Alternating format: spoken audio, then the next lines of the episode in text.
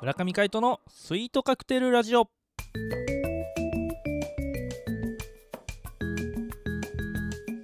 スイートカクテルラジオ始まりましたこの番組はミュージシャンの村上海人とデザイナーの馬場翔一が音楽とデザイン時々何かについて語り合っていくトーク番組ですこの番組へのご意見ご感想などはメールまたはツイッターの公式アカウントよりツイートメッセージなどでお送りくださいリスナーの皆様からのご連絡お待ちしておりますまた今日も元気だね元気だよお相手はミュージシャンの村上海人とデザイナーの馬場翔一でお届けします若々しいねそう今ねよろしくお願いしますよろしくお願いします今はねいはあのー僕体年齢45歳って出ちゃったからいマジっすかそうだよだから今ダイエットとか頑張ってんだよ45歳そうそうでも5キロ痩せてもう42歳にもなったから3歳は若返っちょっと待って45歳だったのにう5キロ痩せてたから3歳若返る3歳若返る俺何キロ痩せればいいの25歳になるまでえ100キ ロにめっちゃ長いえてか 100, キロ100キロじゃダメじゃかけらもね残らないじゃんそのんやばいじゃんマイナスス何キロになるのって話ですねどうすんのどうすんのって言われてもそんな頑張るしかないそんな 急にそんなこと言われて もまあそりゃそうだよねまあ我々もねはいはい子供時代あったわけですよ、はいはいそれでねこうやって大人になって、はいうん体にね悪いものをどんどんどんどん溜め込んでさ、まあそうですねうんアルコールはい油物はい砂糖の塊さっきポテチ食べちゃったから ねこれ1枚だけだからノーカウントいやでもねカイトバリバリってたじゃん いや開けたら最後 だよああいうのは あれはしょうねがない自分となったあそうだあのねはいなんでポテトをは開けたらいはいどんどんどんどん口の中放り込んじゃうかって知らないでしょ知らないあれっていうのは実は脳内麻薬と関係してるんですよ、麻薬なわけ脳内麻薬ねうんううんん、脳の中であの作られる麻薬、はい脳内麻薬っていうのは何で起こるかっていうとポテトチップスっていうのははい塩がすごくついてるんですよはいはいで味もすごい濃いプラスアルファであの食感ですよねパリッパリっていう食は感、いはいあれが脳にすごい快感を与えるわけですねなるほど塩の刺激物しょっぱい刺激物が入ってきて、はそのサクサクとした感触その快感が頭にどんどんどんどん蓄積されてまたその快感を味わいたいっていう風になってはどんどん口に運んじゃうわけなんですいよなるほどなんで一度開けたら最後っていうのはその通り、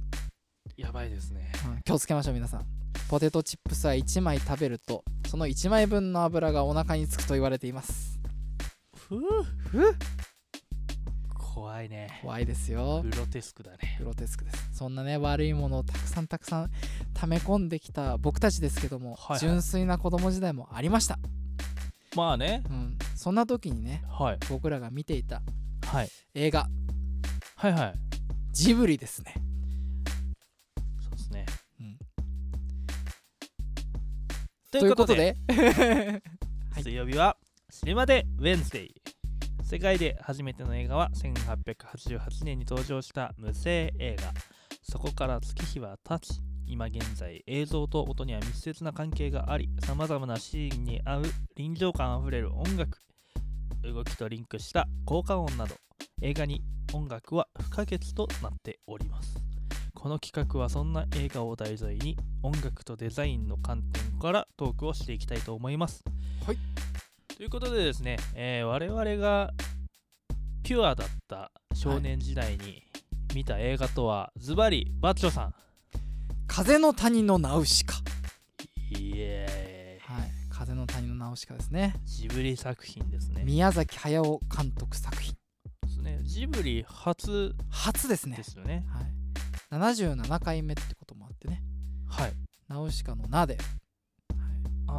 あい、そそういうさ親父ギャグやめないあだから体年齢がそうだよだからだったのさかあ45歳はあなねえあの、うん伊達じゃないかもしれな伊い達じゃないいなやばいね若返るから俺若返ればうん親父ギャグなくなるかもしれない、そうかもしれんもうちょっとセンスのいい親父ギャグをさはいウィットなジョークをね、ウィッはい、頑張りますトね。はいえっと監督宮崎駿さんですね、はい。そうですね。はい、皆さん知ってると思います。うん、あのーまあ軽くあらすじをじゃあ、はいえー1,000年前の火の 7, 7日間と呼ばれる最終戦争により巨大産業文明は崩壊しサビとセラミック片に覆われた荒れた大地に不快と呼ばれる有毒の正気を発する菌類の森に世界は覆われていたそんな中で人類は生き残っていたがだんだんと衰退し不快が放つ猛毒とそこに住む巨大な虫たちに脅かされていたが辺境にある風の谷には山の海から吹く風によって森の毒から守られていたそんな中でナウシカたちが生活をしていたがてんてんてんとてんてんてん。はい巨神兵。巨神兵がドーンということですねドドーンはいそうなんですよあのまあねこれって宮崎駿がねあのはい原作を「アニメージュ」というあの雑誌で連載してたみたいなんですけどはいはい。当時はあのジブリは原作付きのものじゃないと、はいえー映画作っちゃいけないよって言われてたんですねあ、そうなんですか。へーだから、原作をじゃあ作っちゃえということではい。自分の描きたいあのやりたい映画を作るために、えー原作をわざわざ書いたと、あ、そうだったんですねはい。そうなんですよね面白いそれで映画でやるのはあのその漫画の本の触りの部分なんですけれどもそうですね。もう大人も子供も知っているはあの SF 映画ですよねい。そうですね。SF にもなりますね。そうですねうんあれは、うんまあいろいろねテーマとしてはね、はいあの母性愛だったりとかはい。し環境破壊だったりとかね、はいはい。えーいろいろあるわけですけれども、はいはいあのー皆さん知っている通りあのオウムという巨大なねダンゴムシみたいなダンゴムシですね。はあいの、ま、窓っていうか目がいっぱいついてる、ね。そうそうそう目が赤くなるやつね。そうそうそうそうねあのー出てきてはい。それがあのーね不快という腐った海って書いて不快ですねはい。あのー森の中でね、えーまあ暮らしてるわけですけどもはい。それを悪とするのか善とするのかはいはい。決めるのは人間だということそうですね。でうんそうそう